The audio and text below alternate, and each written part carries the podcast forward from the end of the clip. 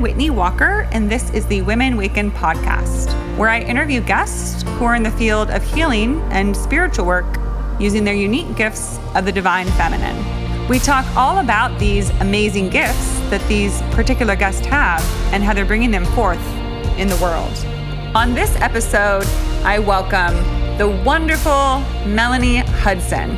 Meloney and I were fast friends and connect with our strong, emotive, and expressive energy.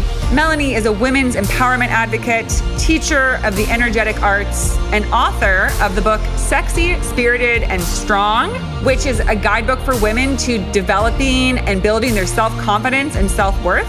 And she also authored the guidebook Venus Rising Yoni Yoga. On this episode, we get deep into the idea of the yoni, as well as a really elaborate and expansive conversation around self esteem, self worth, and our views of ourselves in general as individuals and a society, how we got to the point where we are, and how we can find our way out of this place. So take a listen, enjoy, and here's my guest.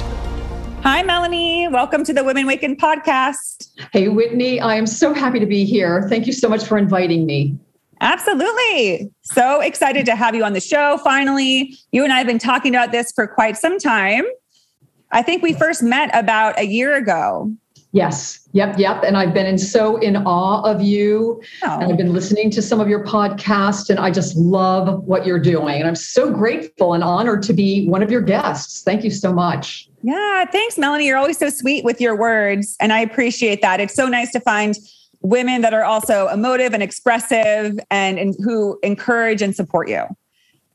Yes, yeah, that's what I'm all about. Yeah, and we we met in a business coaching program led by Jessica Hadari, and I think that that's been really helpful for me is to have other women, but also you know business people, business women who are there to you know see you and honor you and support and encourage your endeavors. So very grateful for you and very excited for you as well. And I'm very inspired by the work that you do and everything that you've already accomplished, which I'd love to get started and, and talk about. So, Meloney, you are a women's empowerment advocate. Yes. And a teacher of the energetic arts. Mm-hmm. Yes. Yes. It's a beautiful thing. I feel like that painting behind you is that essence. It, to me, it looks like women's empowerment and arts and everything all it's it almost looks like dragons and I like it. Yes, it does. did you it paint does. that? I did. I did. Oh it was gosh. a creative flow, a creative flow. It's just For those who are watching on YouTube, they can see this gorgeous painting. But if you're listening, uh, you're just going to have to get on YouTube so you can see it. I love it. So, yeah. And you've also written two books. You're an author. I am. You wrote yes. Sexy, Spirited, and Strong. Yes. Fantastic title. And Venus Rising Yoni Yoga Guidebook. Guidebook. Yeah. Yeah, yeah, wow, that's that's a mouthful, but it's a wonderful mouthful of many different things. Can you? I want to hear about both of them. I want to hear everything, but Venus rising Yoni yoga. So first of all, let's break it down a little yoni is a big theme for you. That's a big part of your work is the focus on yoni, yoni power. I know you do yoni yoga, like in this guidebook. Mm-hmm. What is the yoni for those of us who are not in the know? I, I've heard the term for the first time like two years ago. I'm not late to the game, but what is a yoni? Well, yoni is actually your vulva and vagina, actually the whole uh, reproductive area of a woman.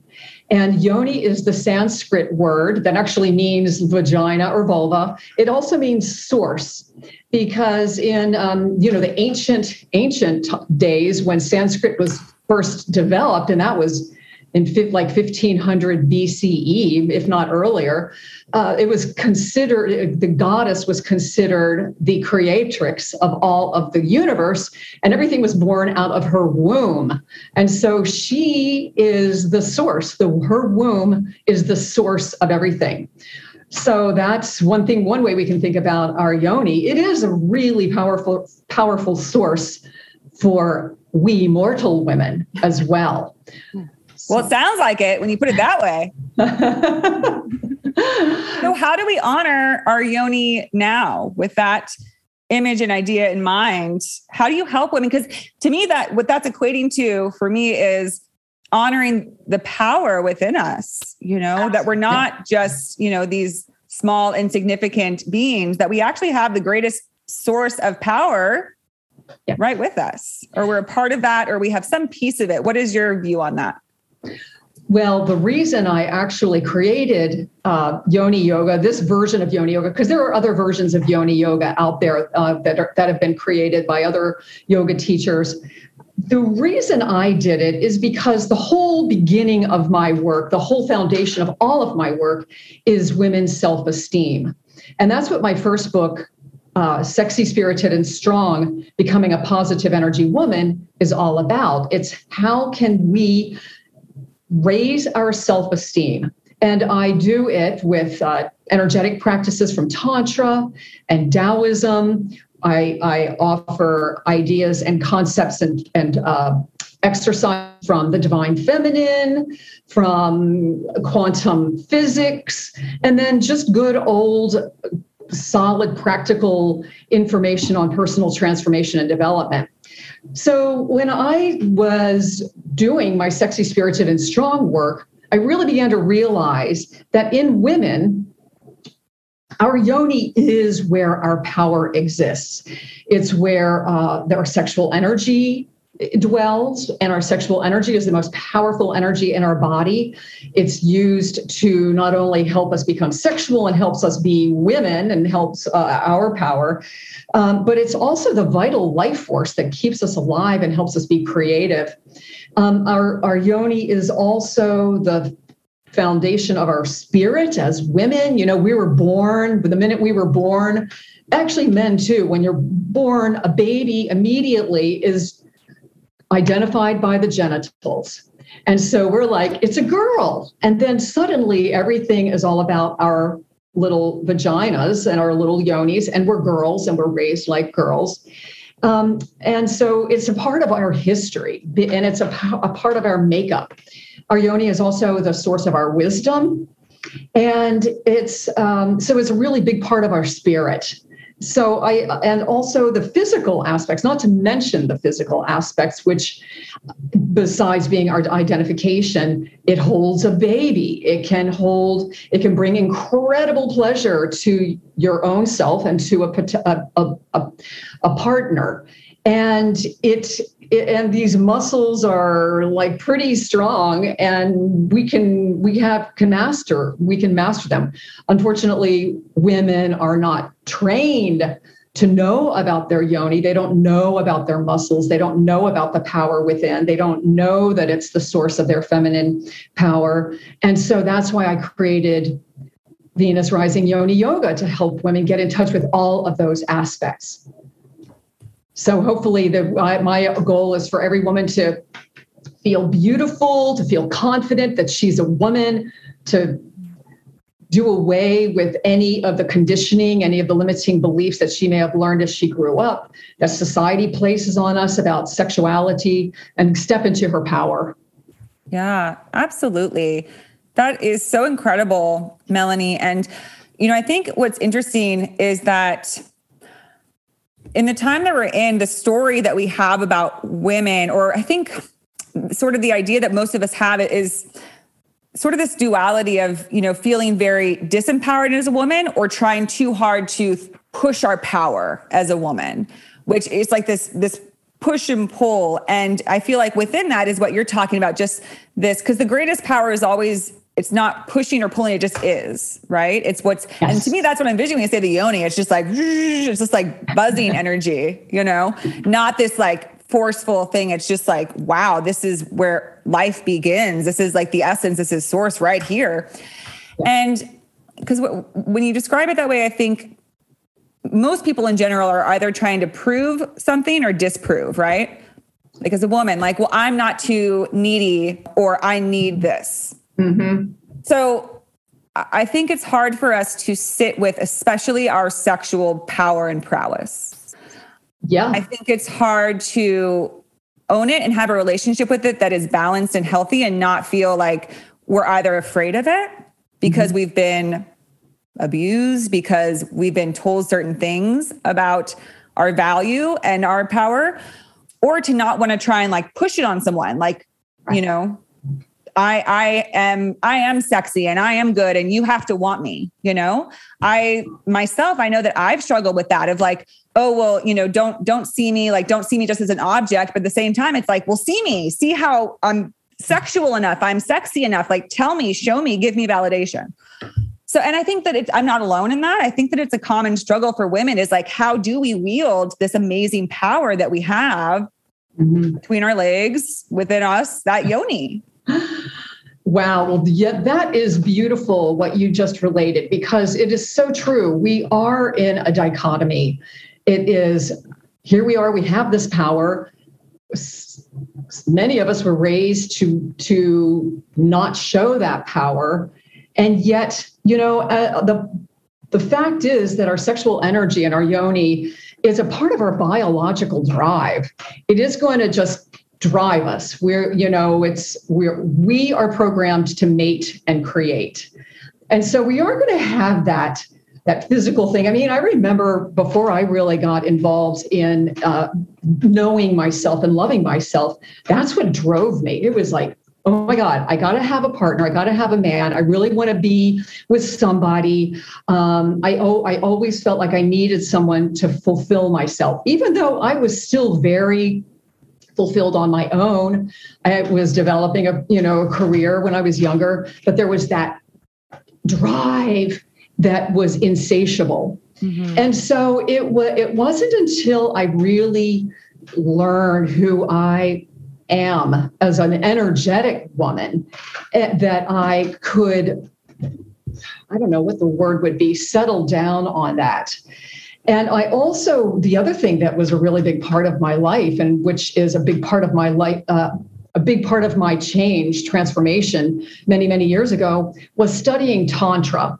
Because the what I learned in Tantra is that, first of all, I'm a goddess before before tantra i did not believe that. I was raised in a patriarchal world where goddesses were idols that you went to hell for if you if you worshiped them. Mm-hmm. um, so first of all i realized i was a goddess and then i realized that i'm an energetic being. And so that's when i started learning about sexual energy.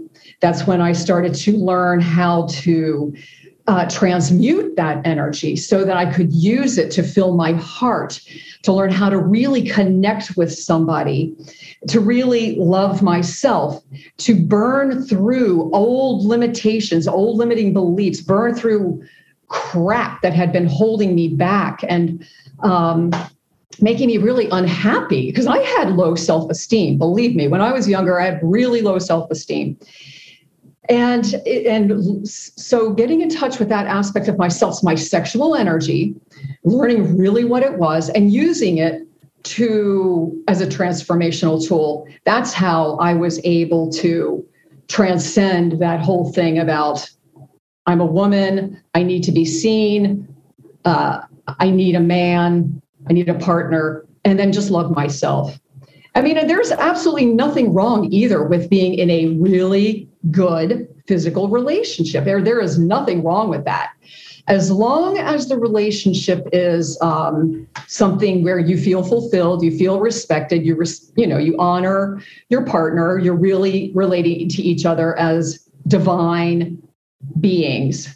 You, you know, wonderful, uh, the, and appreciating the wonderful aspects of each other, and that's really empowering as well. Yeah. So, yeah. yeah. So, just so that helps me to get through a lot of the cultural ideas about sexuality as well. Yeah, absolutely. And when you describe that, you know, as in, in my work as a therapist, I will when I work with women, I often encourage them to visualize themselves when it ta- when I talk about gaining that self-esteem and self-confidence and really owning and honoring our power and ourself and who we are that I use visualization of a throne you know and most of us are like hiding behind our throne or like sitting next to it and we're like i can't sit there. Like who am i to sit in a throne? Yeah. which is kind of the same question is who am i to be the goddess? I can't. I'm just me. Just me with my you know my faults and my insecurities and i am reminded every single day of what how i don't measure up and how i'm not as impressive as this person or i'm not good enough at this so i can't sit here but the reality just like the reality is that we all have a yoni we all have a throne that we are welcome to sit within. We are that's actually our right. And you know it's our birthright to acknowledge our yoni because we're born with it. But it's as if we're not connected to it. And the, what you're describing i feel that your books tie together really beautifully because it's almost like the pathway to this you know your yoni is is self-confidence it's yeah. walking that path is, is knowing your value your worth your ability that you are perfect and powerful and a part of source and god is just as you are you don't need anything right but it does take that effort to sort of gain that understanding for yourself that, that that's what it is. I, I just visualize this path to like the yoni throne, if you will. Yes. Yeah. Yeah. Yeah. And you're absolutely right. It, you know, we really to get to that place of being uh, confident in ourselves and loving ourselves, and just realizing that we're not really just a human being. That's one of the biggest concepts that helped me. That would help people want women sit in that throne yeah. we are like we're we're connected and when you think about the whole quantum physics thing we're first of all we're all connected you and i were connected everyone that's listening we're all a part of this quantum field of love intelligence and beauty and then that field is infinite and that is the universe that is God. A lot of people call it God, goddess. So, and also, by the way, I am very much into science of mind um, philosophy, and that is a big part of the philosophy that everything is God, and we are emanations of God. So when so we, it's so important for us to recognize the characteristics in ourselves and to love every tiny little bit. If I'm feeling insecure, well, that's a bit of goddess coming through. Goddess is insecure. I feel overpowering today. Well, that's okay. There's an aspect of goddesses over, uh, that's overpowering today. You know, in fact, the one thing, another p- part of my practice and teaching is that there are thousands of emanations of goddesses that have been worshiped through history. And every one of these emanations of goddess represent an aspect of the divine.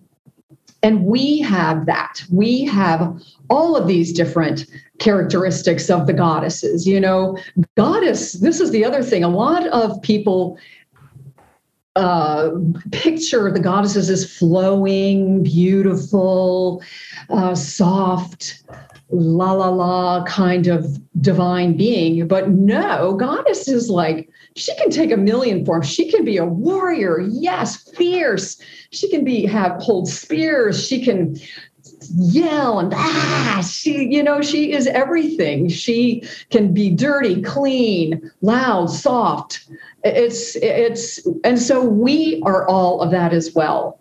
And so honoring each part of that in ourselves is such a big part of self-love and realizing that every little emanation every characteristic that society says oh that's that's not right or that's not great that's not good yes it is because that's a, that is an ex that's a an expression of the divine and that's who we are and it, we, it's vital that we all love and appreciate that and understand that about ourselves.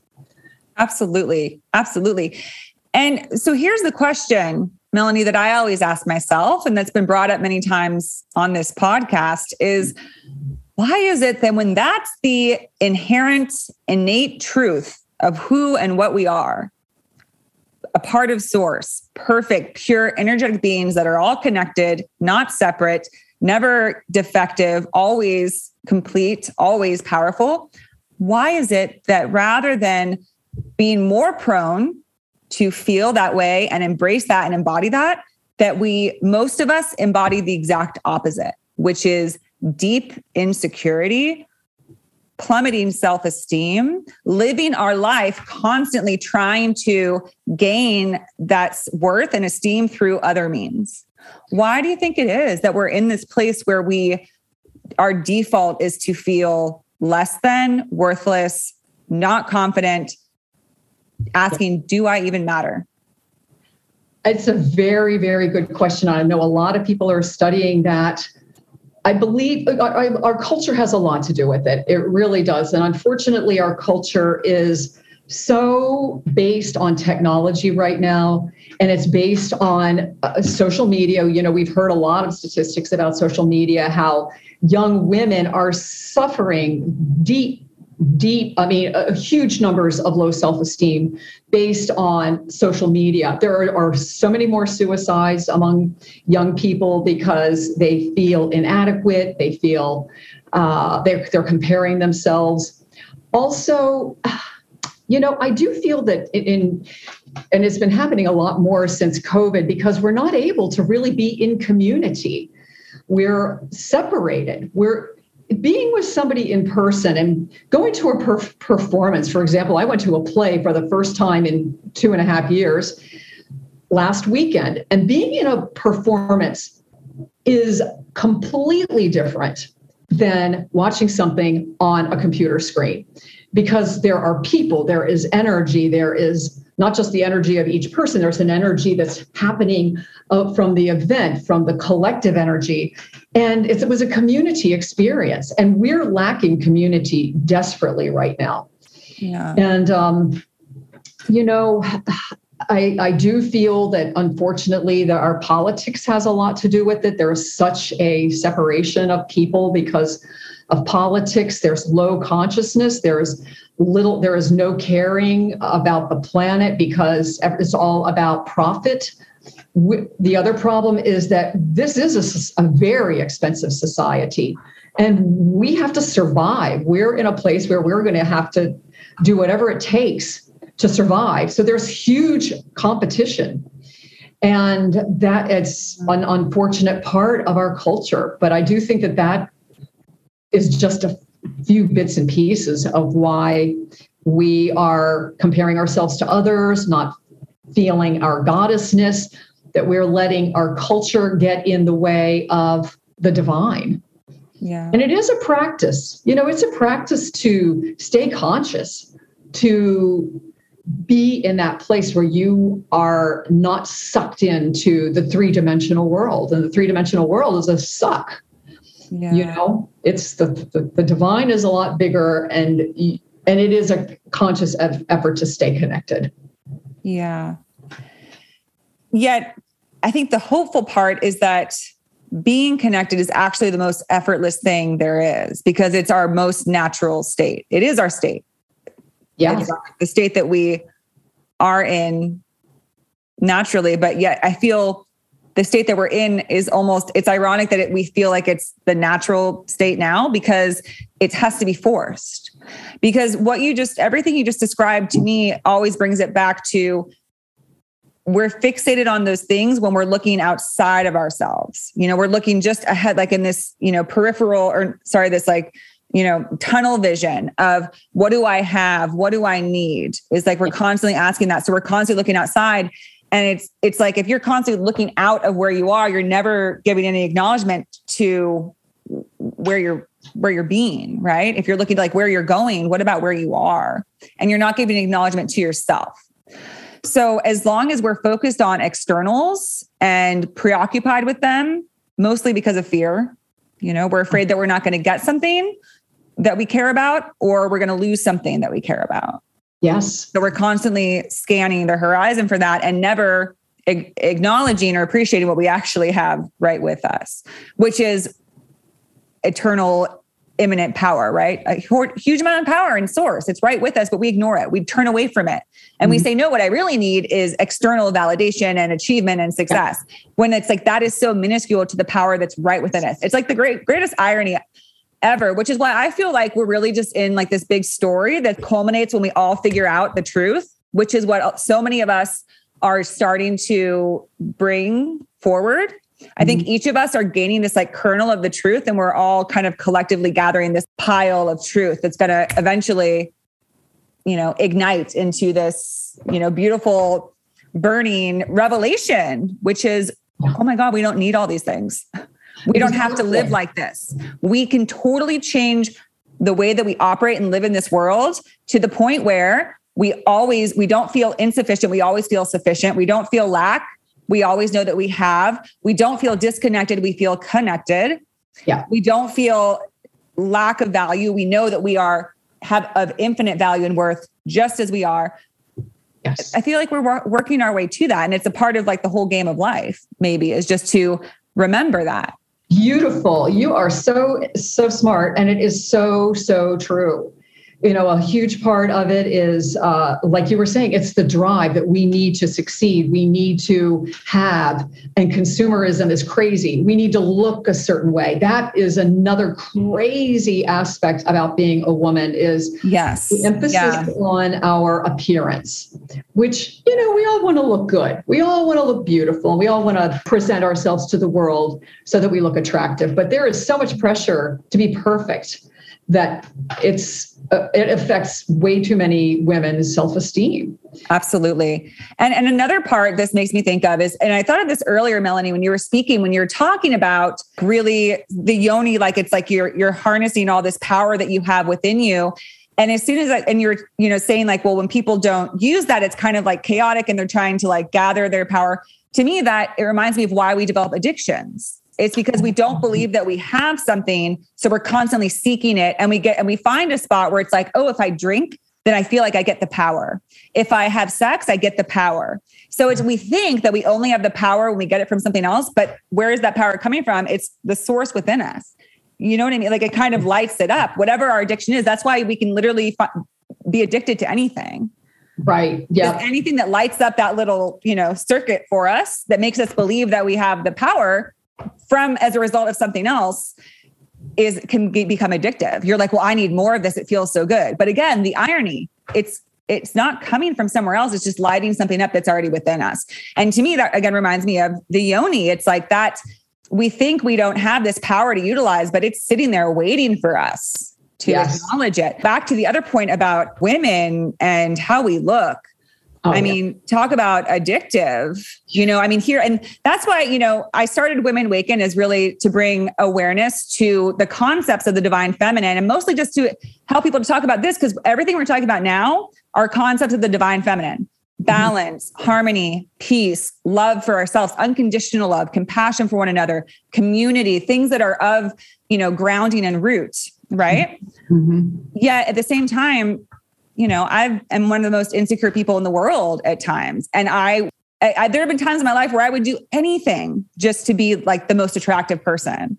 And it's hard to break that because it is addictive, mm-hmm. you know, because as a woman, when you feel like how you look determines how people will treat you, yeah. That's hard to be like oh it's fine. It's fine if i you know people don't really acknowledge my existence but like i'm all good. I have a lot of confidence. It's hard to be that strong in this world and and to have you know tap into your yoni and your core self so well that you're like i don't need that. Most of us are totally dependent on other people to show us mm-hmm. our value. Yeah. Right? From a young age you know when we go to school for the first time it's how our peers treat us is what we start to believe about ourselves yeah. Oh, I'm popular. I'm well liked. Oh, there's something wrong with me. Yeah. I'm, I'm bullied. People are mean and I, I didn't do anything. I don't know why. I just, the way that I look, people make comments. And mm-hmm. it's devastating to us as humans because again, we don't, we aren't born with the message or the really the encouragement or teachings that who you are is perfect and fine and you have all the value within you. We're really told, no, your value is what other people think of you. And you better hope that you have it because if you don't, you're not going to make it in this world. Wow. Is the message we're getting. Yeah. But it's not true. And it's so devastating, you know, and especially when you think about little kids and the way that they suffer from this, but even adults and, you know, humans that will be on their deathbed and think, oh my God, I can't believe I spent this whole time worrying what people think. I wish I had liked myself this whole time. Yeah. Yes.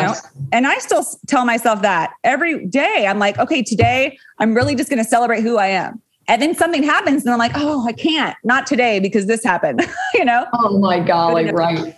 So that's why women like you are so amazing. I think we need more books like this and more groups and gathering and people coming together and not just, you know, to to just like cheer and champion. I mean, that's important, but to just really practice ways to truly learn how to tap into this and mm-hmm. know the truth because it really is the truth. It's not even just like a pie in the sky, you know, idealistic view. Mm-hmm. That's what I always say that I think is interesting is when you speak of this way, people will say it's woo.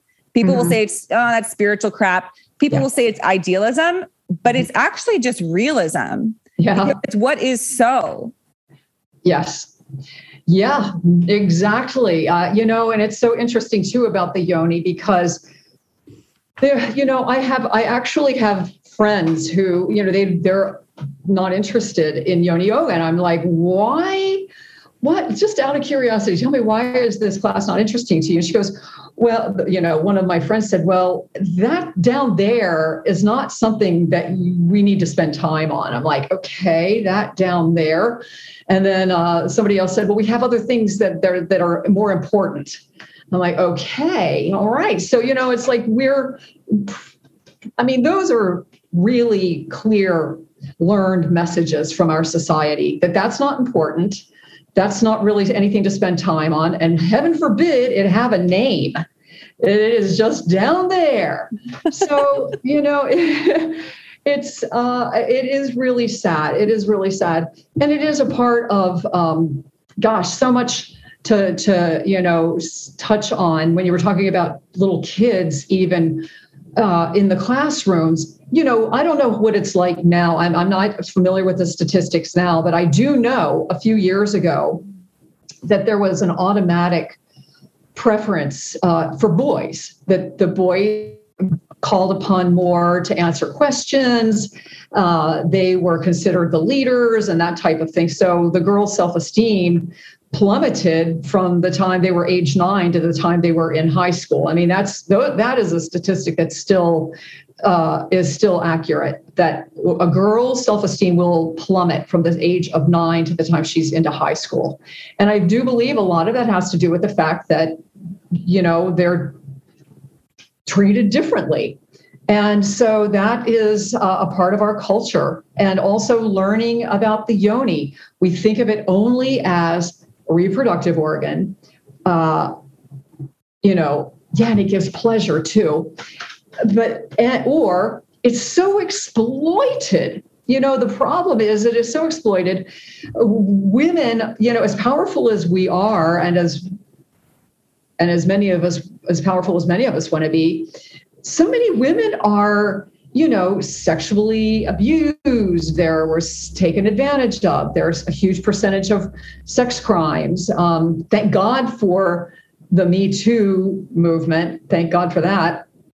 But, um, you know, so much human trafficking because of the sexual aspect. These freaky, sicko men who want to take advantage of young girls and, and women. And it just it's still pervasive. It's an underground but we can feel it in the collective. And there's a fear among women. And i really do we that might even be a part of the reason that women don't want to address it because there is a fear of, of it a fear that we're either going to uh, be taken advantage of or you know let's not think about it because it's a danger zone.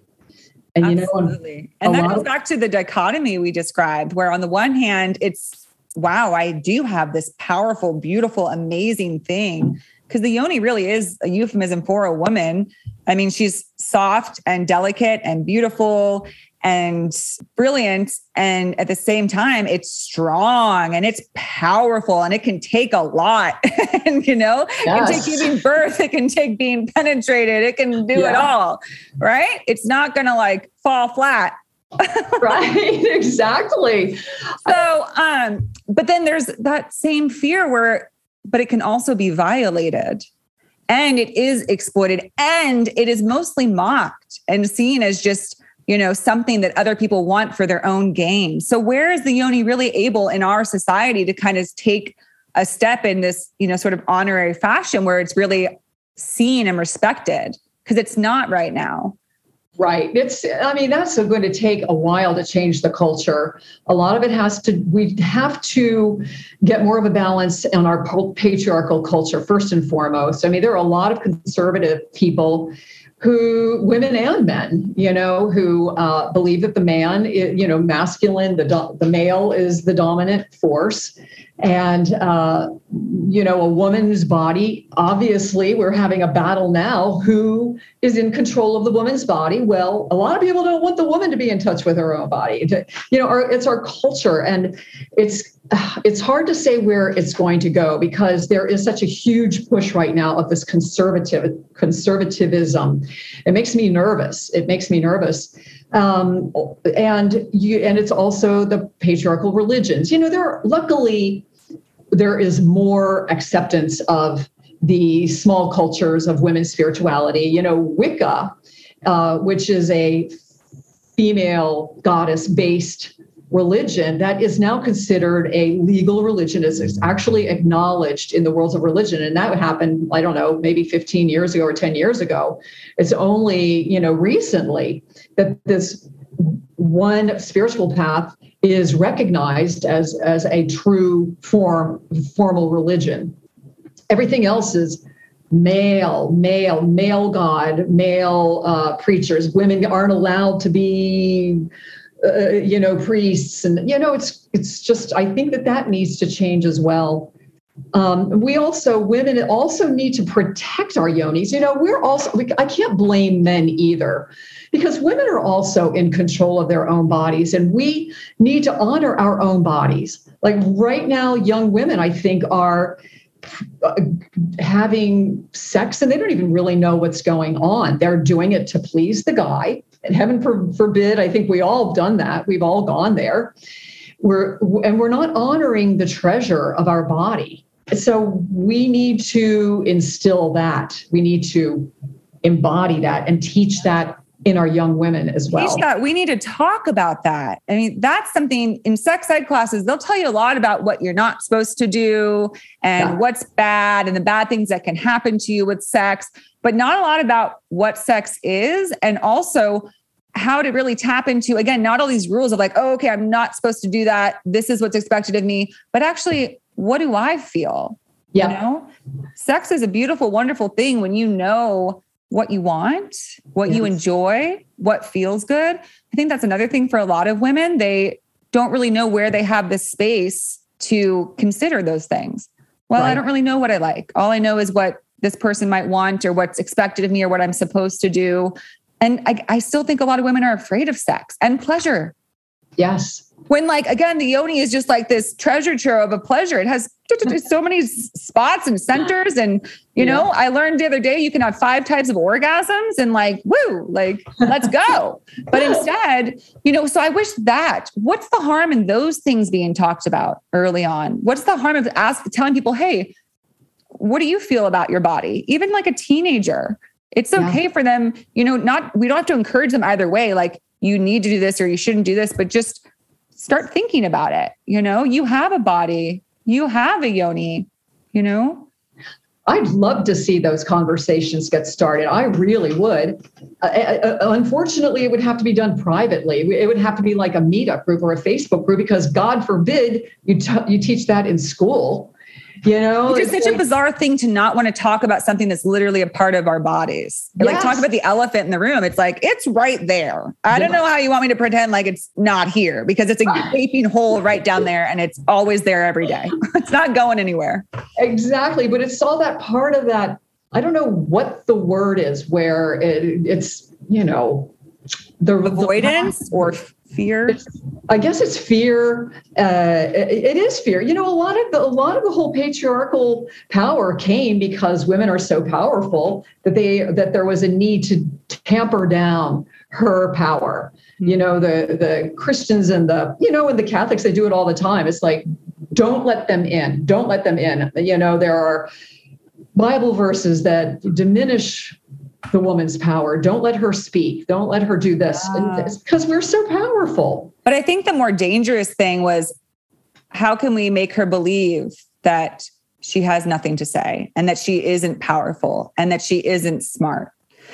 And yeah. I think then it kind of folded back in on itself where not only were we given that message, but then we were told, well, you should try to be that powerful and you should. And then so, you know, I think a lot of the feminist movement was you know, rightfully so to create equality, but it was too much in the vein of be like a man rather than bring because women's power is very different. The feminine power is very different than the masculine. They're both needed and yeah. incredible and divine, divine masculine, divine feminine. But when a woman's divinity is trying to be a masculine, it's out of its element. It's out of its element. We got to be in our element. So I think that was and i think that was almost kind of pushed by you know males by male ideology was well women can fight for the positions that males have rather than let's figure out what women do best and let's give them an equal equally powerful equally significant position in their own right where they perform best rather than us feeling like we have to perform best at what we don't maybe inherently do the best because it's not and that's not to say that there aren't some women who are amazing in certain male roles but where is the female role equivalent? Not like okay you have to fit into the ceo role of a male. Well i can't because i'm a woman. So let me do it like a woman. But right now if you do it like a woman you're not going to ever get there. It's just the reality. You're not going to be president if you try to be a divine feminine president right now. Maybe. Yeah. i hope yeah. in my lifetime maybe me or you or someone we know will get to run for president as the divine feminine essence. But right now that that person's not going to make it Right. No, it's absolutely true. And you know the thing about what you're what you were saying about women women's liberation women stepping into more of a male role i do believe that it had to be that way for men to pay attention you know you're talking about and actually i'm thinking about the suffragette movement because it all started back you know in the, in america it started yeah. in the 1800s and you know women were still wearing their dresses and they were on the streets they were protesting and they were you know they weren't really allowed to work. So when when, when it came to the uh, women's liberation movement of the 70s and women were starting to go into the job market they were wearing the pants they were talking like men i think it kind of had to be that way or they would have never made it in that that, that realm. Yeah. which you know and so now i feel we're in a position where we can maybe if we wanted to become a CT, ceo and you see this is another question the way companies are run, what woman would want to be a CEO? And that's and that I a lot. I mean, there the question has come up that yes, okay, so there are only so many women CEOs, but is it because they aren't being uh, promoted to be CEOs or because there just aren't that many candidates. I personally would never in a million years want to be a CEO yeah. and run a company. It is a God forsaken, hard, hard, unforgiving job. And I see men who do take these roles and they're they live completely out of balance. They they're lot they're totally unhealthy. They that's why there are so many heart attacks among men. Of course, now women are getting a lot of heart attacks because now we're taking on really stressful jobs. But um, you know, it's it, I don't know that women really want those roles. I think we're becoming more aware of wanting the balance. We we want creative jobs that are that allow us to not only live our gifts, give our gifts, but live a life of harmony. That's I mean, I left a corporate job because it was so out of balance and stressful and it didn't let me be me. I wasn't me. I was there to work like the worker bee so that I could help the company make a lot of money. And that's fine. They paid me for it. I was that was the exchange. Mm-hmm. But after a while it's like, okay, that's not meaningful for me. Yeah. So yeah. And, and that's what you you hear because you ask who wants to be a CEO, what woman wants to be a CEO? Well, who at all? Because at this point, with you know the nature of, of capitalism that we've created. You know, yeah. capitalism in general can be a beautiful idea, but the way it is now, it's almost like you get on this freight train and there's no getting off because you create an idea and you're like, oh, I'll be successful. But the reality is that people siphon into the energy that you create. If you bring it back to energetic bodies, everything is energy. When you create a big idea, it creates this momentum and this force that people want to get on board with. They want a part of it. So if you create the idea and it starts taking off, you really just kind of become beholden to those who are like attaching to you. And they're like, okay, we'll keep supporting your idea if you do that and this and the other thing. And then you're just, you have to please everyone. So mm-hmm. from what mm-hmm. I've heard from stories of CEOs is it really becomes, it can become pretty miserable because you lose any sense of like, this is my creation. It's like, this has been taken over and now I just have to please the, you know, those that, that be. So, and, and again, that's why I have this vision of a more feminine based capitalism, which is just this each of us supporting each other to create ideas that don't have to go. Because I think the problem is when we think about there's no end to growth, right? If we're if we allow something to kind of blossom like a tree, a tree or a flower will, will eventually blossom to its potential and then mm-hmm. it lets it go. It doesn't try to force anymore. But yeah. the, the way that things are now, when we create a company, we're like, okay, now we have to keep it growing every single day. The only thing that matters is how are the investments doing? How is it performing? How is it outperforming? How it was last week, yesterday, last month. And that's not sustainable. You know what? You're so smart. You're like you're really, you really are. You're really, you really are. Because I recently heard about a company, a Dutch company, who said exactly what you're saying they said that you know when it comes to a great idea exactly what you said when a company has a great idea the expectation is it's going to keep growing and there is a higher demand and the, the goals are set higher and higher and higher. You meet that goal. Well he sold a billion dollars. Great. Now go sell 1.2 billion. Now sell, sell 2 billion. And it's like never ever ending. It is like an unquenchable thirst for profit. And so this company in um, this dutch company came up with a whole different economic idea where the there and i can't explain it very well. I wish I could even remember what the the uh, what it was called, but instead of the chart going up, up, up, up, up, up, up, it was like they created a circle so that more and more people would, exactly as you said, would benefit from it. People would be happy. They would be profitable, fruitful, balanced. You know what? I'll look for that that that um, that concept and I'll send it That's to you. That's gorgeous. That's gorgeous. But I feel like right now more people we might not say it out loud, but our human little brains have developed the idea where it's like, well, where's the fun in that? Because it goes back to we're all addicts, honestly, in every single way. Because what is capitalism without this addiction to like, oh my God, we grew by 100% last week and woo! And everybody's like, oh my God, I sold this much. And, oh, and it's, it is fun though. Like I've been there. I was in sales for years before I became a therapist. And it's wow. the best ever when you like, you get a big deal and they're like, you're killing it and you're going for it but then it, again it's like just like any other addiction it gets to the point where you need your fix. And you're like i can't you know get any more into this vein. There's nothing left like you know unless I, what am i going to sacrifice to keep this growth? So i think we're all addicts. But we don't have to be because again the source is within us. When we try to get our fix from outside we're going to you know exhaust all the resources yeah. Uh, that we've created we made up money but now we're running out of it because yes. we can't figure out a system that can handle the inflation and the and, you know all of that stuff. I don't understand finances that well, but you know what I mean.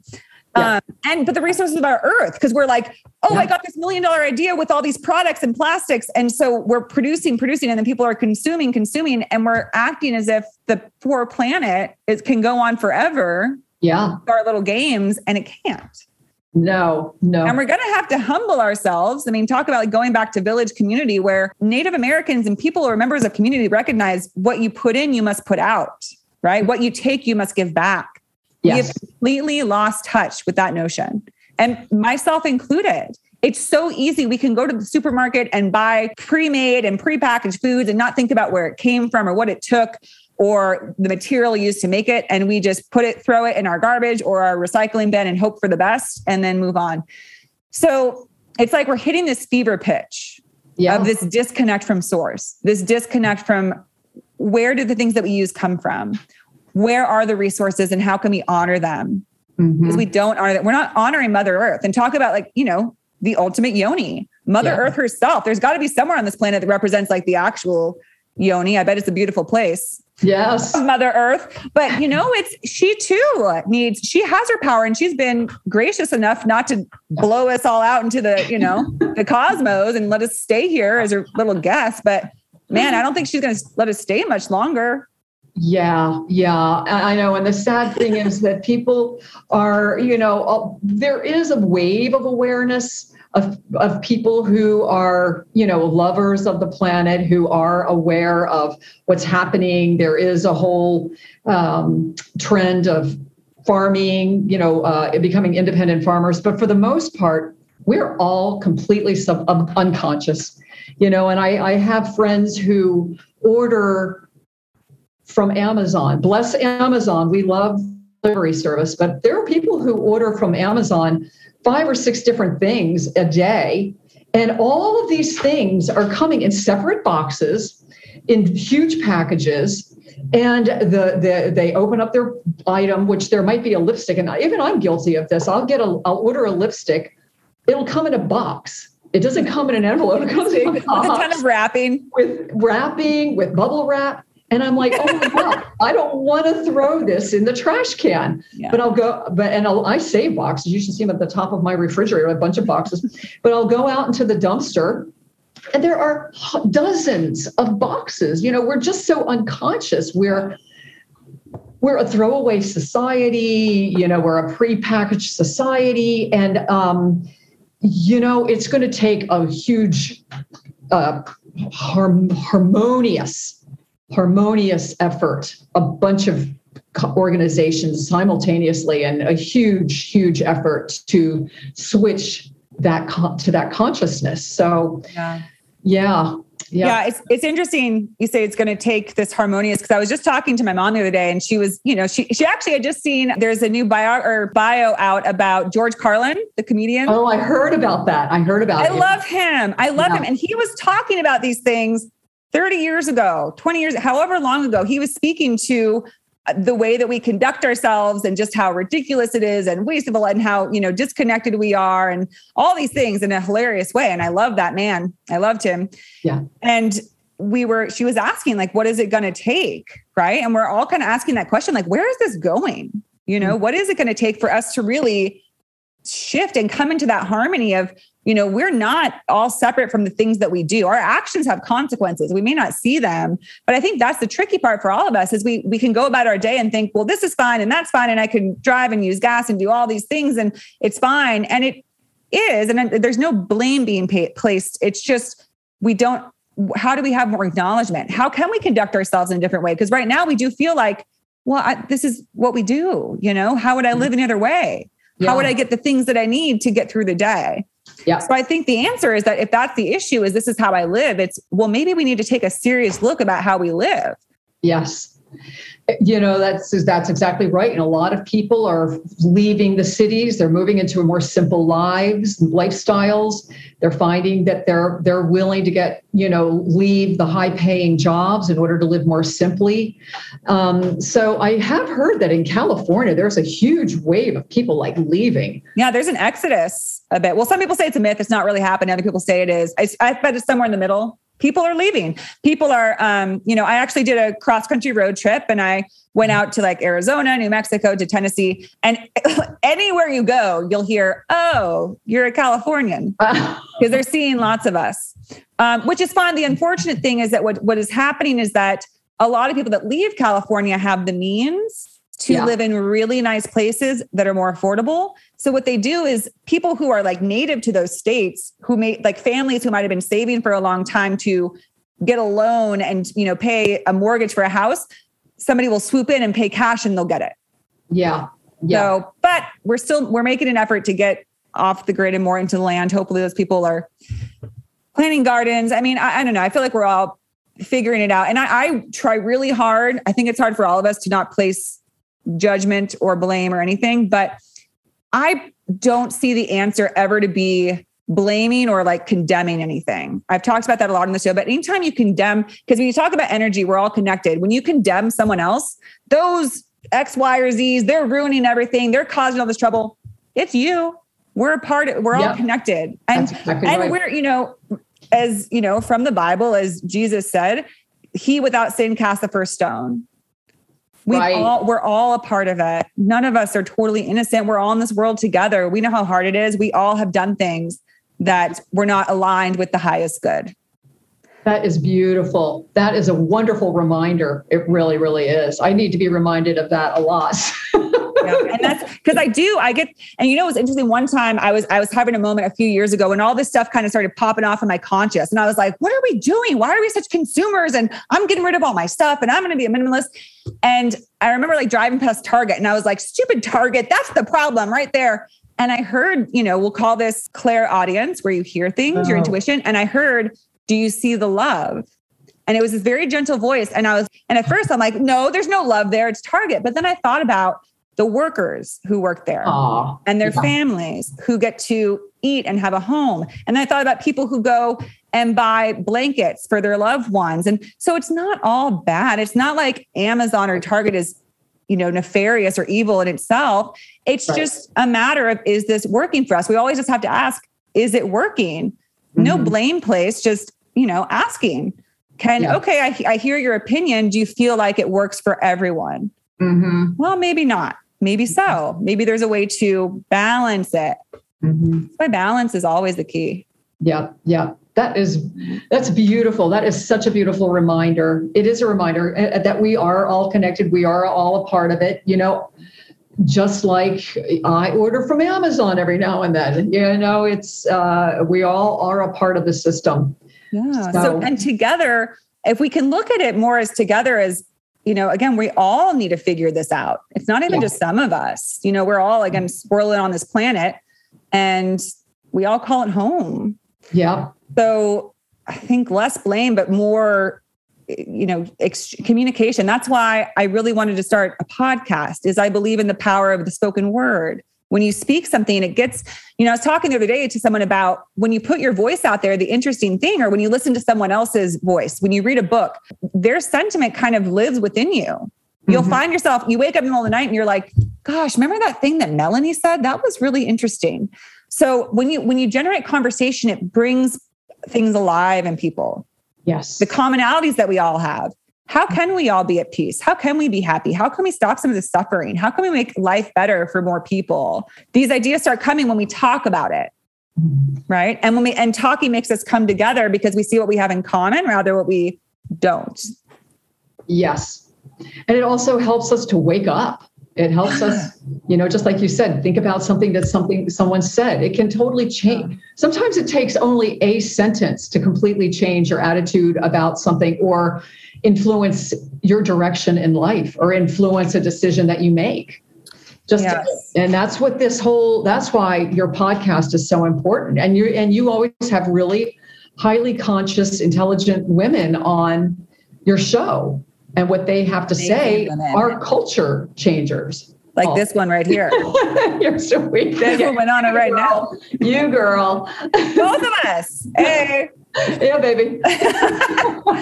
Yeah. No, absolutely. And you know, the other thing is that um that's how I see things really changing is when people feel safe in sharing their thoughts and ideas and and being able to share their perceived poor deeds or miscon because right now we live in such a tense time that everyone's terrified of people finding out that they, that they did anything wrong or bad or out of line because you know we've gone crazy with cancel culture Yes. and all those things. And i understand needing to protect those because it goes both ways. There are people who get away with doing things that oppress and exploit people and they get away with it because they have power.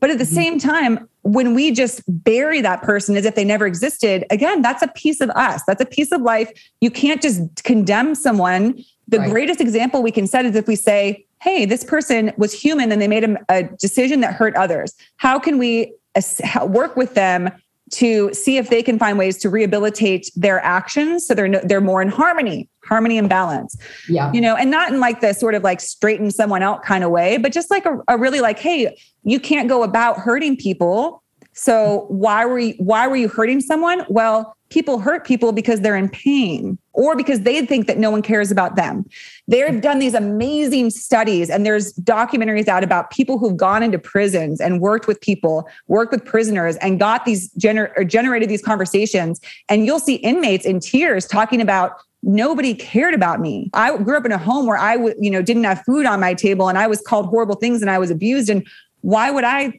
ca- think about what I did to others? Because no one cared about me. Right. Everybody has a reason. And if we don't listen to them, then we're denying their humanity. We can't deny anyone's humanity. We're not going to get anywhere that way. Right. Oh my God, that is so heartbreaking. I know I think compassion is something that our society really needs to have more of love and compassion, just like what you're saying. That if the, if the people who are actually trying to hurt others, I mean, you know, there's compassion to be had for them. Sometimes also, I feel like people make honest mistakes when yeah. they are communicating. And in social media, it's super easy. And in our culture where everything is happening so quickly, and unless you're actually reading the streaming uh, stories every minute of the day, we might not know what is right or wrong or bad or good or what has just happened. And you know some people stumble accidentally stumble into a situation where they say something that's perceived as hurtful. And we just need to be more compassionate instead of attacking all the time. It's just like what you said a few minutes ago. It's like we can't let's not uh, you know let's be let's um you know because first of all we all are are all connected but this culture just is I don't want to attack our culture who's attacking. but, it, oh, it just gets too meta. it does. but I, I hear you. We do need to be more compassionate. Yeah, because all sides. Again, to bring it out to we're all one. I think of it as you know the macro and the micro. With when I work with individuals, as you work with individuals, women, people who are trying to find a way to build some self-esteem to not feel so bad and down on themselves. Yeah. you have to show them that there's no part of them that needs to be again disowned or condemned in order to be okay. Because as a therapist you see a lot of people we you go through trauma and or you do something in your life and you think i hate that part of myself. I hate that that happened and i want it to go away you know, so I'm going to bury that person. I'm going to bury that memory. I'm going to pretend like it never happened and I never did that. But the truth is that you can't cut out a part of yourself. You are it's a part of you. So all you do is just really kind of like push it down and keep it it's and then it's just going to get louder you know mm-hmm. it's it's just going to want to be heard because it's still you're trying to deny it but it's still there the yeah. same goes for the human race if mm-hmm. we say these are bad seeds, these mm-hmm. people they did bad things, we got to you can't cut them out. They're a part of us. We're all together in this. So when we try to do that, again, it just affects the rest of us because then all well, first of all, we see that and we say, well, then I sure as heck I'm not ever going to speak out and be truthful. And the moment that we right. stop being able to speak our truth, yeah, is when and that's where we are right now. Yeah, everyone's terrified. To, they'll speak a truth that is popular Mm-hmm. They'll speak a truth where people will say, oh, that's so beautiful. But a real truth, you can get thrown out. You'll never be heard of again in most circles. So, yeah, it's a, it's a tense and stressful time, but I don't know. There's something like wanting to break through the surface. I feel it's like, you know, this bubbling up, like a little bird pecking at his egg. He's something's about to break through, be born. Well, you know, it, it is part of the power too. What you were saying about, you know, saying the wrong thing not being afraid of saying the wrong thing. I do think that part of what we all need to do is just step into our power. This is like right back, circling back to the very beginning of the conversation and being so confident in ourselves that we're willing to take the risk of being called down and then and if we and if it's something that we believe in and that we're passionate about we'll just keep coming back yeah. You know, it's we don't have to stay down. If somebody Yes. And if enough of us support each other and we'll lift each other back up. Yeah. Right. And especially women, because, and this is also something that's been brought up on this show and in many circles, is that women still have this generational trauma because we've mm. been killed for centuries for speaking. Yeah. We've been killed for centuries for having innovate ideas or speaking, you know, things that were not convenient. We're killed. And we're scared. We yep. have fear in it. But you know what? That's not the case anymore. Mm-hmm. Sure, bad things can still happen, but we're not going to be burnt at the stake anymore. That's right. That is that's right. At least at least in America. yeah. I mean, there are some. That's true. That's true. I mean, I, that's why I'm saying like it's not a blanket statement. That's not a fair statement. I don't know how things work in other places, and it's terrifying for women still in oh many gosh. places in the world. But you know, that time will come too. We're we're ever evolving. And yes. evolving always means moving into a higher state. And a higher state is never oppressing or harming any other person. Oh, beautiful. And I'm looking forward to that world. Well, you're helping create it.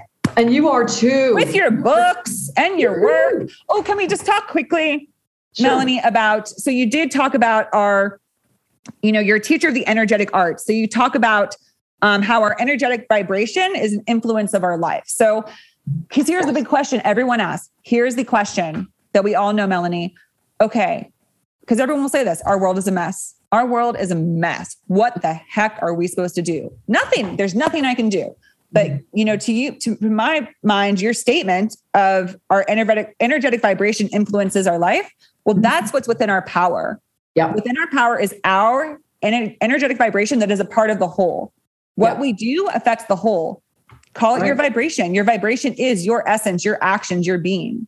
So how do you work with people on that? Because it is empowering and honestly it's it's uplifting to think there is something I can do. I can't change the world, but I can change myself in some ways. Absolutely, absolutely. And that's one of the reasons that I do my work. I help women build their self-esteem, their self-love so that their vibration raises because it's going to help raise the collective, the feminine collective. The feminine connect collective is going to help raise the vibration of the planet. You know, that's so masculinely, you know, dominated by masculine energy. And you know, need the mat we need masculine energy. I, I never ever say women need to rule the world. I never say that. I do say we need to be equal in the way we run the planet. And but we need uh, both. We need to both have positions. The analogy of the the two wings of a bird, male and female, so that because both have different abilities, they each create balance in their own way. But right now, it's yes, you know, we've only got one wing, and that's why we're spiraling down. That's exactly right. Yeah. And also I just feel like, you know, our self-love and our our vibration, it you know, it sounds woo-woo back into the woo-woo, the laws of attraction. It really does help us live a better life because the theory is if you have a vi- high vibration and a good clear vision of what you want to manifest, especially if it's positive, you can attract it. You can create it and you can attract it. And I, in my experience, even if you don't get it, you don't attract it, and you don't create it at that time, during that time, or in the time frame that you want it, or ever, it's enough to help you just be in a place of joy. And being in a place of joy is really as important as eating because there is nothing worse than living life where you're feeling depressed, fearful, low, dull, like, oh my gosh, life sucks. That vibration is not good. That's not good for the planet. It's not good for you. But when you're in a place of, I'm happy, I'm in love, uh, my life is beautiful, like, look how gorgeous my place is, look how gorgeous the planet is. Yes, I want to manifest a job where I make a million dollars a year, or yes, I want to manifest a partner in my life, or yes, I want to be the healthiest I can possibly be but if you don't get that or you don't get it in the time that you want, when you're living in a place of being joyful and happy, and that's a good thing. You don't even need the million dollars. You don't even need the man. You do need health. You got to have health. I got to tell you, that's one. That's a big must-have. I learned that too this year, my dear. That's been a big yeah. Theme. Health is is important. Yes. As is the well-being of all our physical, mental, and emotional. Yes. Right? So just being in joy, living in that joyful vibe, baby, it will make life mm. good. Well, that's all we ever really want. Why does somebody want a million dollars? Because they'll be happy. They think they'll be happy. They'll be sitting on a beach in Cabo every day. Woo, I feel joy. But you could be sitting in your 200 square foot of studio and be like, I just got to go buy some popcorn and candy and watch a movie on Netflix. Exactly. Oh, exactly. So, so it's it's all relative and really we're all seeking the same thing. Yes. So it's just a, a matter of shifting the lengths we need to go to get to it and, evening out and balancing things. But you're so right. And it, it does, because I, again, I've struggled so much in my life with insecurity. And I look at myself and I, the way that I look at my clients when they're struggling or my friends, and it's like, it's just so tragic because there's no reason for you to feel this way. There's every reason to feel confident and great about yourself, but something yeah. kind of happens that it's like this fear that well i don't think i can because i think it's a mm-hmm. lot about you know again fear fear that you're going to miss out you know you're not going to mm-hmm. get what you really wanted because you're not good enough so i can't be happy and i can't embrace who i am because i'm not what i wanted to be or what i thought i should be and it um it's you know it's an epidemic if you want to call that like a bit of a virus that you get this insecure low self-esteem virus we've all got it yeah I read a scary statistic that 85% of the population around the world suffers from low self esteem. 85%. So, yeah. Show me somebody who's super stable and confident and they're like, I bet they glow or something. That's so rare. They're like a unicorn. Right. We right. do have unicorns in our world. It's people who are sincerely confident. Yeah. Not yeah. just because they're boastful, right? There's a big difference between right. somebody who's like showing, you know, puffing out their chest and saying, you're trying to, pr- again, trying to prove something. Because right. true confident people, they're not trying to prove or disprove, they're just being. And exactly. they just say, confidence really, in and of itself, is just, again, it's just a state. Yes. It's just, a, you're, you are confident that you are all you need, just as you are. You, it's a knowing it is, and and sometimes it takes a little work to get to that. Well, sometimes yeah, it takes yeah. the deep dive. It takes the deep, deep dive, and it take and it might not take a, a, day. It might take a year. It might might take three months. It might take some time to get to that point where you really get it, you believe it, you embody it, uh, that you're phenomenal. And then that's when you can, but it stays with you for the rest of your life because then once you've stepped made that step you're not going to go back you know you you know the components you'll understand the components of you and your gifts and your magnificence and there's not going back when you find that and yeah it's got to be yeah. the guide for the rest of your life yeah, I think I shared this quote with you when we talked the other day, but I, I, read once when I was in my 20s and probably at like the bottoming out point of low self esteem. and I was collecting quotes to try and like bring me back to life. And there was one quote that said, having low self esteem is like trying to drive through life with the pa- parking brake on. You know, it's that feeling of like, this is so hard. Uh, so to your point, once you take that break off, you're going to be like, oh, oh, oh. yeah, so nice, that easy feeling. So Meloney, let me ask you this for our listeners who like me are sort of like, yeah, this is all great, but I don't know how to let go of this. Because mm-hmm. I will say that low self-esteem and low self-confidence can feel like it's bone deep sometimes yeah. it feel like it feels like it's just in there. And when mm. something happens you can just be like oh there it is. Like it's this heaviness. Heavy which you know reminds me of joy is a high vibration low self-confidence is and it feels it's a low vibration. You can feel it because you feel i always feel kind of dragged down when i feel insecure Yes. So what can we do when, if we're trying to release this and we, we want to take that parking brake off, we want to see our worth and our value and own our yoni and love it. How would you have any tips? Just some little takeaways for the audience. Sure. Okay. So for sure, one thing that is a one it is a really great way to get an instant boost on who you are is to uh, and it's super simple and it's so common sense.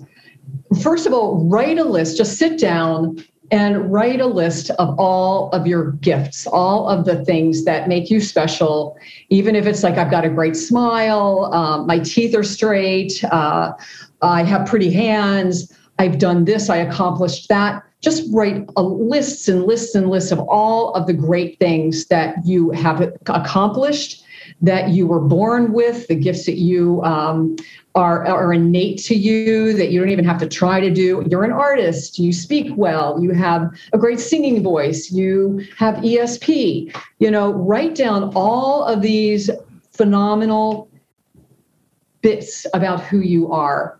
And just realize that um, you are, this is all part of your divinity, and that you are a part of this divine field you're always connected and you're an emanation of goddess.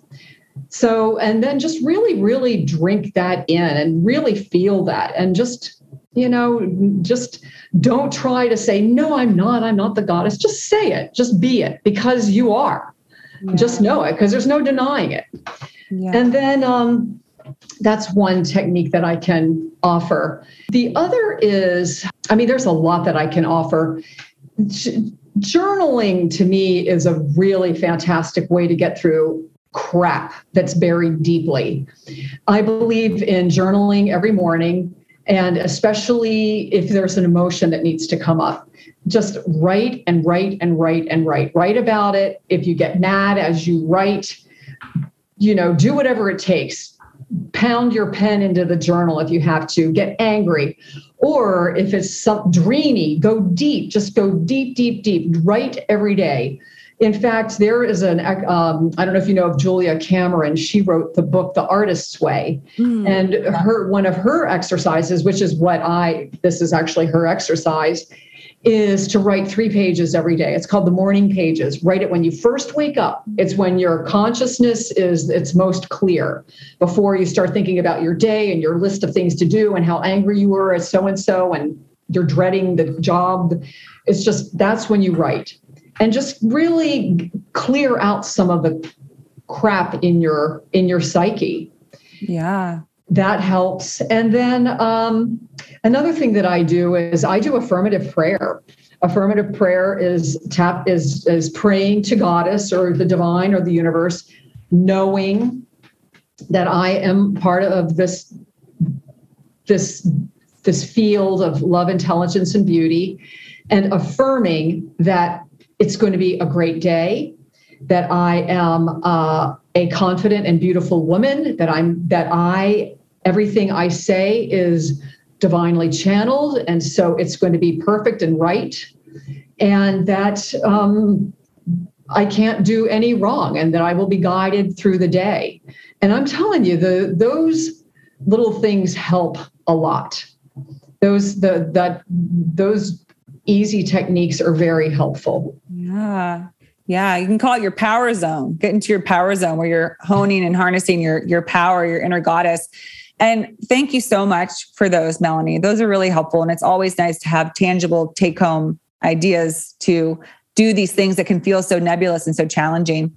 And one thing I'd like to contribute and add is, and I would tack it on to your affirmation, you know, speaking affirmation, affirmation prayer is add to that a visualization. That's something I offer a lot to my clients is when they have trouble seeing themselves as that powerful goddess with this yoni that is infinite of source right with them all the time is to really like visualize your throne you know like i tell people get get every, when you say your affirmations vision what does your throne look like what do you look like as a goddess Yes. You know, you look like yourself, but also if you want to have fun with it, like where is your what color are you? What's your aura? What's your prowess? You know, I like to envision almost like a lioness type energy where it's like big hair and orange and red and purple. Just, you know, just think about it. Like, what would mm. you be if you suddenly, you know, transformed into your goddess self? because and because you'd be different than any other goddess that ever was we're all our own unique goddess right oh. so think about that because and think about sitting in your throne and what does that feel like in your body to you know have that you know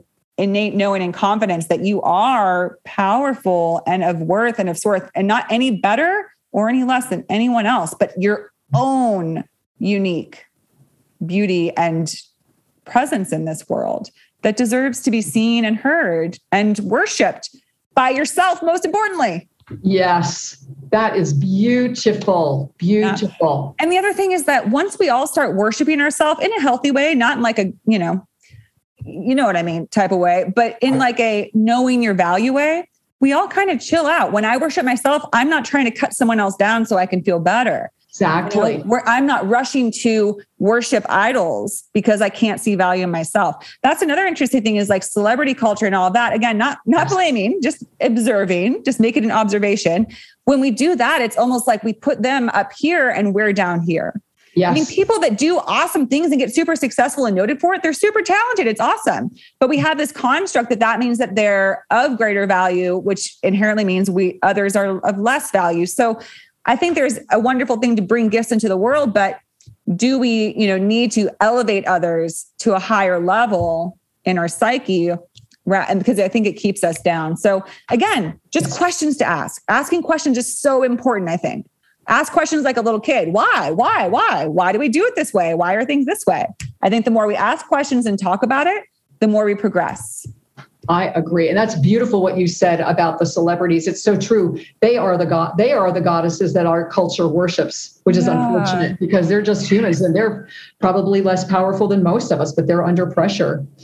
Yeah. But but one other one other thing to touch on is that bring it. It's one thing to be in our spirit, but it's another thing to be in our body. And for us to just get in our bodies and to move our body, love it, worship our body you know, dance, move, look in the mirror naked, and just appreciate the beauty, the folds, the mountains, the valleys, the softness, the hardness, the, you know, the look, the feel. And um, that will help us to also feel confident in ourselves because we're just spiritual beings having a human experience. So these bodies are just our vehicle, but yeah. it's our gift. It's the gift that we've been given to be on the planet. Yeah. So and whatever form or shape or size, it is like still, it's like, oh my gosh, look at this thing I have. Look yes. Because again, we're, we're spirit in here. So our spirit is kind of like, oh, dang, I didn't know about this. Know like we should, again, we should all be having fun with it. But I mean, talk about another issue is like body issues and body, oh, yeah. you know, body. body image stuff. Yeah. So, yeah. and so that's, I, I do a lot of work because I, as a therapist, I specialize in eating disorders and body image. So I'll encourage a lot of clients when they're like, well, I don't, you know, maybe they were restricting for a long time and they're finally becoming healthy again and restoring weight. And it's like, uh, because I've been there, you know, where it's like you you've gotten to a really low weight and it's unhealthy and you get back to healthy and healthy feels like, oh no, this is too big. This is too much. And you learn to like just, well, what are you afraid of about your body that it takes up space? What is too big? What does that mean? Too big for what? Right. And so it's like, so looking in a mirror can be without any clothes is freeing because it's like, maybe it's not taking up too much space. Maybe it's just perfect like and just looking and at you said like the the peaks and the valleys and the you know the hills and the humps and all the good things. I would encourage my clients when they're like well i can't be happy because my pants don't fit. It's like well take off your pants and dance and see what it looks like to just be like this is what i'm rocking right now. This is my body and who why would i want to shame it or discredit it? It's just this powerful, amazing tool we have to get through life that does literally nothing except for just work for us 24 7. Yep. Yep. Oh, it pumps wow. our blood. It, you know, grows our hair, sheds our skin. It does it all just for us on automatic. And all we can say is, yeah, but, you know, what right. about this? And what about this? And oh, this. Right. Right. Again, that's such an interesting state where we live in. It is, it is. Oh my God. And the judgments based on cultural uh, standards. Yeah. So I love that you do work with women to help them love their bodies. Holy cow. Thank you so much for doing that. Yeah. Well, thank you. You're doing it too. You know, and I love to do more of it and reach more people around that. But I'm just so glad that, again, the more I do this podcast and do, you know, connect with this type of community, it's so encouraging to see how big it is and how many people also kind of all collectively are getting these concepts in our consciousness you know yes we're yeah. all kind of like having and i think a lot of it I, am a big believer in our ancestors being with us other yes. you know however out there you want to get but there's other species from other places that you know know the potential of life on earth and are kind of trying to help us yeah um i believe in that so, and angels, angels are, you know, the, those um, energies and souls that were once here and no longer. And to me, my thought is that once anybody passes from Earth, they're like, "Oh my gosh! Like, why are people so uptight and serious? Like, I would they need to just be free, right?" So I feel like those when you get this message that's like, you know, very soothing to me, that's an angel, and they're wanting to guide us to a, a place of greater freedom. I would say that freedom is probably my favorite word in terms of like it, this to me it means a true expression of something. It's free there's mm-hmm. nothing holding it back there's nothing confining it it's free to be expressed. And when all human beings are free to express themselves that's going to be a gorgeous thing. Wow you are so woo, you're it's wonderful that you are so like dimensional. You're, you're dimensional. That's you, cool. It is. I'm I mean, going to put that on my list. Yeah. Dimensional. dimensional. I mean, you're totally in your body. You're into the mentality. You're into the psychology. You're into the spiritual. You're into the environmental. You're really you're into your intellectual. It's it's really fantastic. And we you we need more women like you. And there are a lot of women who are stepping into it. And in fact, we were kind of talking about it, how uh, it happens the collective i do feel that right now there are more women who are abandoning like the whole uh, great resignation leaving that corporate thing to go to ah. their their um, you know fulfill their spirit yeah their passion pursuit the things their that passion. they love and care about yeah. yeah so many wonderful incredible beautiful powerful strong smart women are are here we are doing our work to raise the collective consciousness. And it's we are here. and you know, of course, amazing men too, amazing humans, Yes. right? Oh, We use the word women to, I mean, well, one, because women have been kind of pushed down and put away as far as like being able to step forward with their true, what they value, what they see is important. But, you know, there's, again, feminine is a consciousness, it's an essence, it's an energy.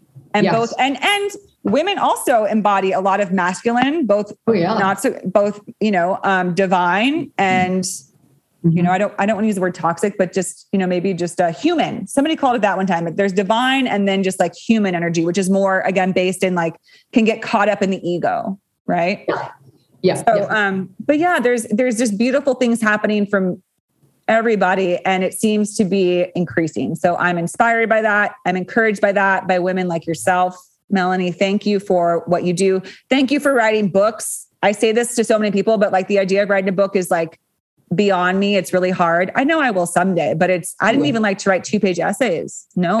So a book is like yeah that's not gonna happen. But it will it takes dedication though. So thank you for putting it out into the world. I can't wait to read it.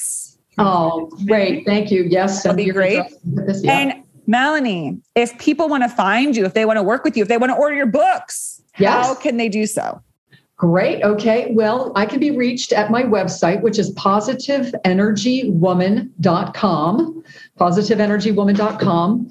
And you can order my book through the website or Amazon.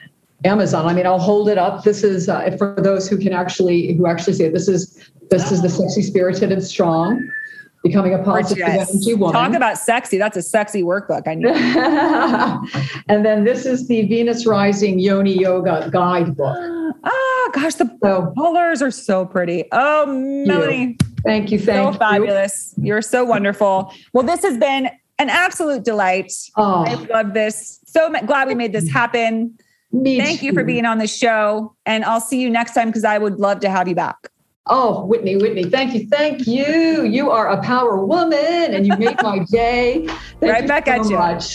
just want to know one all right take care Meloney thank you very much, Whitney. That wraps up our beautiful conversation with our wonderful guest.